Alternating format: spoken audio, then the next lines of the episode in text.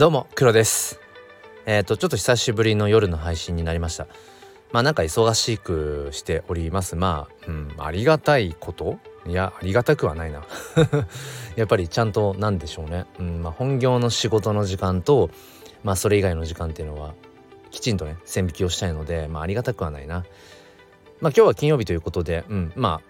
平日仕事、うん、土日休日が土日祝日が休みのまあ、いわゆるサラリーマン的なね働き方をしている僕からすると、まあ、ちょっとホッとできるようなうん、まあ、時間帯ではありますね。まあ、ちょっと多分 NFT の話は出てこないかなっていうところですけれどもまああのー、ジャンルレスでね多分聞いてくださっている方の何かしらにこう重なる部分っていうのはあるんじゃないかなっていうふうに思います。まあちょっとこう雑談という感じで喋、えー、りたいと思いますのでよければお付き合いください。このチャンネルは切り取った日常の一コマからより良い明日への鍵を探していくチャンネルです。本日もよろしくお願いいたします。まあ大体朝大体じゃないな。えっと毎朝収録配信を必ずしていてまあ夜とか夕方の配信は気まぐれでっていうような感じでしています。まあここ最近はほぼほぼ NFT 関連の、うん、話が多いかなと思うんですがまあ一応そうですね。うん、自分のこの「前向きファインダーチャンネル」というコンセプトは、まあ、さっきもチャンネルコールしましたけどなんだろう別にどんなテーマでもいいんですよ。どんなトークテーマでもいいしどんなジャンルでもよくて要はそこから自分の人生にとって、まあ、どんなそのうんプラスのエキス、えー、ポジティブななんかこうキーワード、うん、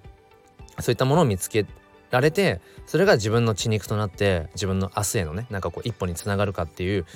なんかそこですね、うん、だから今は NFT の話をしているけれどもなんだろうな。別に NFT の情報発信をしているっていうよりも NFT というものをそういうフィルターを通して、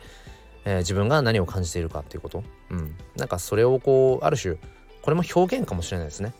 うん、ここ最近はまあそのただ写真を撮るだけじゃなくてそれを NFT にして NFT フォトグラファーとして活動したりとかっていうことも、えー、していてそれも表現だし、うん、最近はそこに掛け合わせてイラストとか、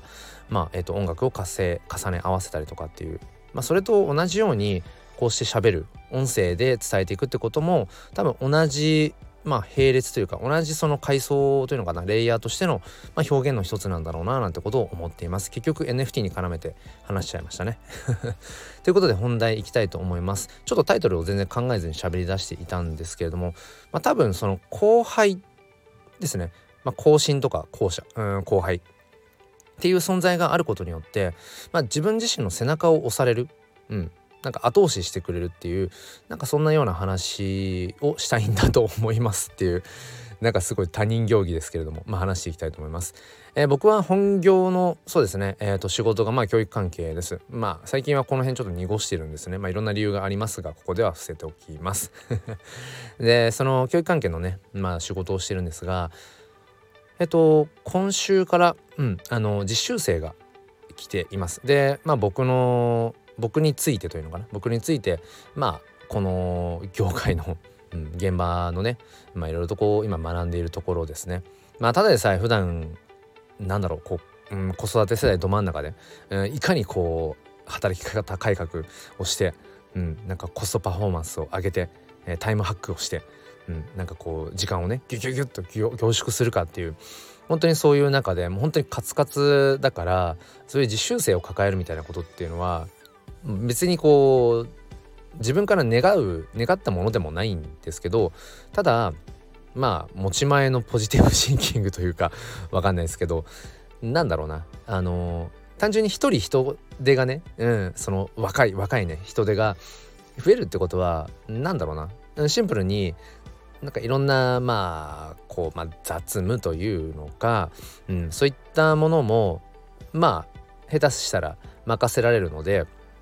何、ていうのかな、まあ、単純に自分自身の、まあ、負担が減るっていうそういう打算的なこともありつつ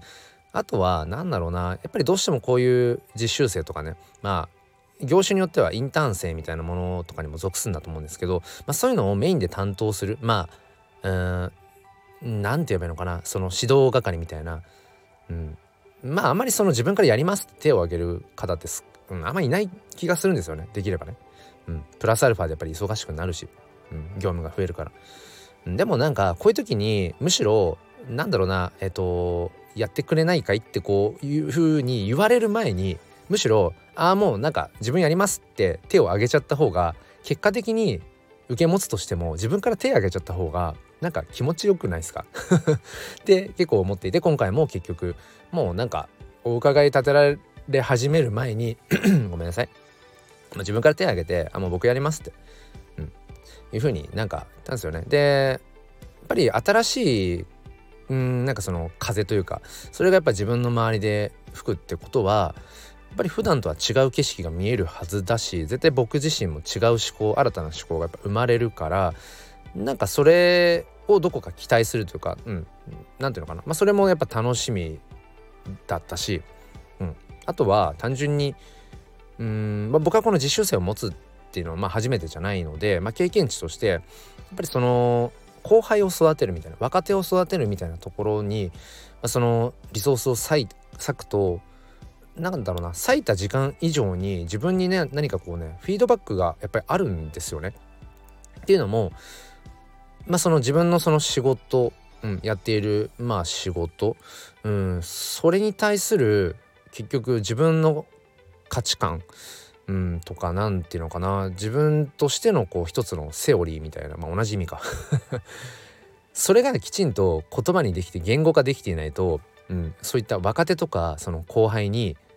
それをきちんと伝えられないんですよね。自分の自分はこういうことを大事にしてる。この仕事をする上において上で、えー、こういうことは絶対欠かせない、うん、っていうようなことをやっぱりねきちんと伝えられないはずなんですよ。言葉にできてない言語化できてないってこと。で言語化できないってことはちゃんと自分で自分のやっていることに再現性を持たせられていないんですよね。言語化できないってことは。それが体系化されていないっていうのかな。概念として理解できてないってことなので、まあ、これは別に仕事に限らずね。うん、やっぱり言語化できるかどうか。自分の言葉でちゃんと言えるかどうかってめちゃくちゃ大事だと思ってて。だから自分が言語化できないものってそれってまだまだ全然自分のものになってないんですよね。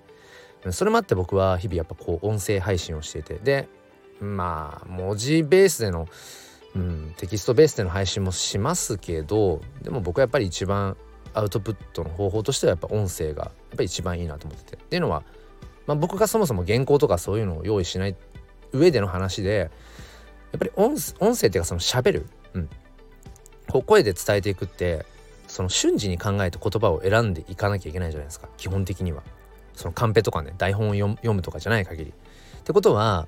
やっぱりその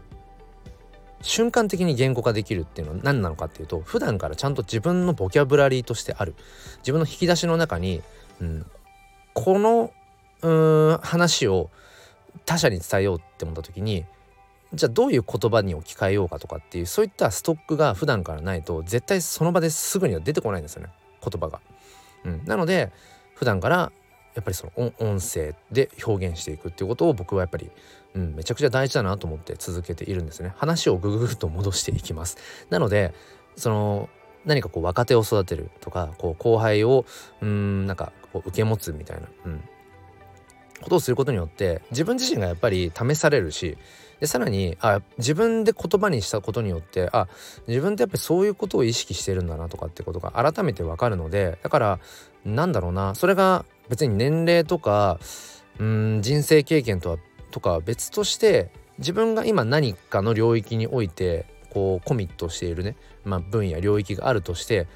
その同じまあ分野にこれから足を踏み入れたいと思っている人にうん何て言うのかなやっぱりきちんと何かを伝えていく思いをあのメッセージとして届けていくっていうことは、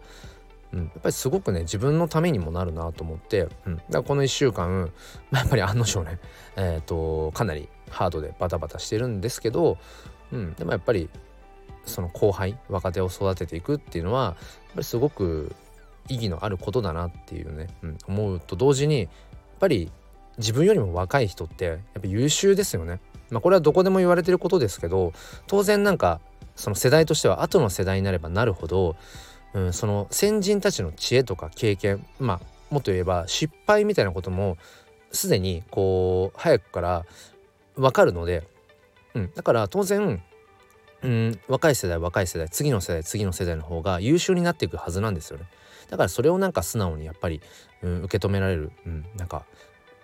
年下だからとか経験が下だからとかいろんな意味で自分よりも優劣をつけた時になんかこう、ま、何かが劣っているからうーんっていう目線じゃなくてなんだろうな。やっぱりリスペクトを持って、うん、なんか向き合っていくってことも合わせて大事だなってことをちょっと今週思ったので、えー、全然 NFT に絡めずってとこでしたけれども、えーと、話をしました。あでも絡めるかな？今話をしてて思ったのは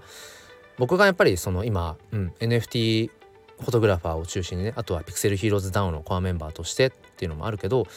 そのクリエイター側とか発信者側っていうのかな。うんそれをやりつつもでも、うん、新たにこの NFT という、うん、領域にね足を踏み入れたいと思っている方々まさにその、ま、後輩というか、えー、後進というか、うん、やっぱりそういう方々にきちんと伝えていくっていうことを、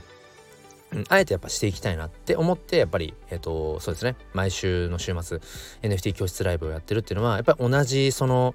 うん普遍的な部分につながってくるのかなって今回のね僕の仕事のあれとつながるのかななんてことを、えー、思いました。結局やっぱり NFT に絡めたいみたいです。えー、ということで、えーと、明日明後日朝6時からぐらいからですね、えー、スタンド FM このスタンド FM の、えライブ配信で NFT 関連のライブ配信しますので、えよければ遊びに来てください。それでは最後までお付き合いくださりありがとうございました。ではまた。